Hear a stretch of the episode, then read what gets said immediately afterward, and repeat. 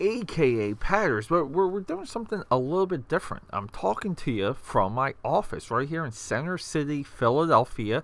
Yeah, uh, every once in a while I am mobile. Uh, I get aggressive. I like being mobile and uh, talking to you about movies and our current run. We're talking Netflix and we're hitting our sci fi uh, streak because we just did superheroes. Before superheroes, we did action movies and uh, you know Netflix doesn't have too much to offer when it comes to science fiction, but we got this one. We got Spectral. Spectral is one hell of a gem. Let's get into it. Yeah. So, oh my God, the the uh, let me tell you, let me tell you, the last maybe like two days, including today, Philadelphia has been chilly and windy, and it is unpleasant. It's just not fun. It's not nice uh, walking around is just not a thing. And and anyone anyone out there that regularly follows me on anything, especially on Instagram at aka pad69, because I regularly post my weekly and my daily miles sometimes. I literally I love to walk. It's hard for me to imagine getting around, even when I'm in like a different city. Like recently, I was in St. Pete's, Florida, it is hard for me to imagine uh, calling Ubers to get around because I love walking that much. I love exploring. I love seeing like the sights. I just you you learn and you find out so much more when you walk versus you know taking rides. So today I had to come in early uh, for some server work. Uh, probably gonna be in early tomorrow too. So there's a little bit of a of a windfall. Tomorrow's gonna be tricky because I got the uh, the Phillies game tomorrow, and I'm hanging out with my sister this evening in Jersey, in Jersey Brewery. So I'm I'm gonna have to find a way to get here relatively early tomorrow. Uh, apes are spending a night of drinking. You know, roughly being 90 minutes away, also. So that's going to be fun to figure out. So anyway, Spectral. Spectral uh, basically lines up. It, it, it falls in line with a lot of these. I guess like you, like you can kind of classify it as tropes that men love, and it, we we have a like a genius military developer guy that is for making things uh, you know, for defense, not offense. So we have that trope. We have a unknown military threat that uh, these guys are sent in to figure out, just like Predator. That's another trope. Then we have the moment that the guy figures everything out. Another trope. Then we have the uh, a couple defeats of the military team. Trope. We have the introduction of the military squad, all of themselves separate characters like they're separate, they're unique, they're a unit, but we can tell them all apart. That's a trope. And then we have the construction trope, where the guy figures out what's wrong and makes some weapons to stop it. Trope.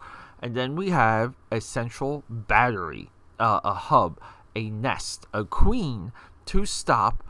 So, and that's going to trickle down, hive mentality, and shut everything down, and the heroes win the day. Trope. So, uh, what's why is this movie great?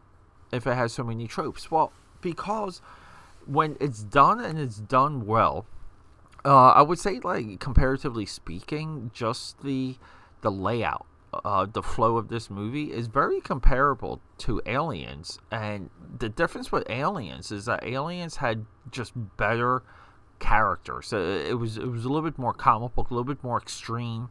This movie is grounded. It's it's footing is, is pretty much modern day Earth, even though it feels like it's a little bit futuristic. But everyone is fantastic in this movie. It's just aliens. Uh, like I said, it, it, has a little bit extra, a little bit oomph, a little bit more effort into defining who these characters are and what these characters are doing. But Spectral is somewhat, and pun pun intended here. This is a spiritual uh, brother sister sequel prequel to the Final Fantasy Spirits Within movie, where we essentially have the same villain. We, we're fighting ghosts with military equipment. We have to create some type of light weapon to interrupt the flow of ions within the ghosts, and and there we go. Like we're rocking and rolling, but along the way, we have a beautifully shot movie. We have a well rendered movie, a thought out movie. Uh, Nick Mathieu, I'm pretty sure that's the dude's last name. Nick Mathieu. This is his first film. Okay, so it's been about five years since he's made a movie. There's not much on him uh, on the internet, which really pisses me off because uh, we're in an age of information. I don't know why people aren't more aggressive with uh, branding themselves. Uh, you should be searchable, especially if uh, you know even going back to 2016. Like you're you're making a movie for Netflix.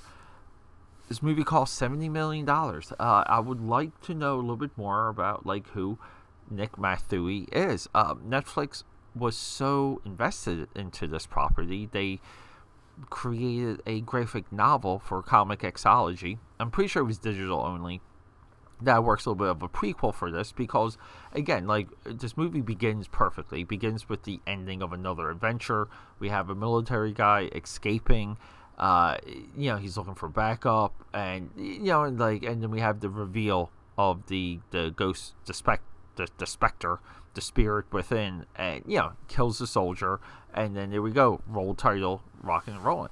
But this movie too has like fantastic design. Like I love the guns. I love the military equipment. Uh, it has a level of grittiness.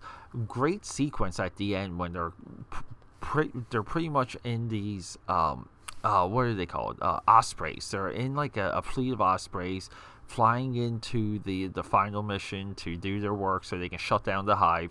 Very uh, day after tomorrow, uh, or edge of tomorrow. Is it edge? It's it's edge of tomorrow. Day after tomorrow is a uh, a, a different disaster movie, but no, the Edge of Tomorrow with Tom Cruise. Those Osprey flight scenes are incredible. These ones are pretty cool. Not as vast, but because we're dealing with a smaller unit here, uh, and Edge of Tomorrow is literally like humanity flying, flying off. But yeah, so like I'm not sure what else to say about this movie. I think everyone is great. Uh, James Badge Dale is great. Emily Mortimer, Mortimer is is great. Sorry, I, I'm just not saying names today very well. Bruce Greenwald, Max Martini, uh, they're they're just great. You know, and we've seen all these people before. You know, we we have Admiral Pike, we have uh, the original Reed Richards, if if you want to say, and uh, like I don't know, I I just feel like this movie definitely 1000% deserves a sequel. It you know like it's hard to um uh you know like I, I guess like I'm, I'm flipping through Wikipedia now. I don't see any any reference on sequel. There, there, it's really there's really not just there's not much out on this movie at all, and I think that's a little bit of a it's a crime. It's criminal. It's criminal. This movie is one of the few sci-fi movies uh, very much worth watching on Netflix. And coming up next for episode uh, 368, we're going to have uh, a run uh, so you can consider it a long form study of modern day astronaut movies. And outside Gravity and Interstellar, Netflix has cornered astronaut movies, and there is a reason for this. And and I, I originally was going to do three science fiction movies. We're going to do four back to back, back to back astronaut movies made by Netflix. And next episode, I'm going to reveal the reason why the reason why these movies exist, what happens in popular culture, and again, a definition that Netflix does have its finger on the pulse more than other studios. So, tomorrow, George Clooney, a $100 million Shadow of the Moon, right? Or Shadow of the Sky? Shadow of the Moon. No, the Moon Shadow, Night Shadow. I'm back. Midnight Sky. Holy crap! I can never remember the name of the George Clooney astronaut movie for Netflix. The Midnight Sky. Shadow in the Shadow of the Moon is another solid science fiction movie by Netflix. Go check that one out. That one's really cool. Midnight Sky is going to begin our run of astronaut movies on Netflix. Everyone, thanks for joining me. Shorter episode, I know, I know. We're going to get back to some of that longer content. You can support me. Hit my website, akapad.com. Sign up for the newsletter. I love you, and goodbye.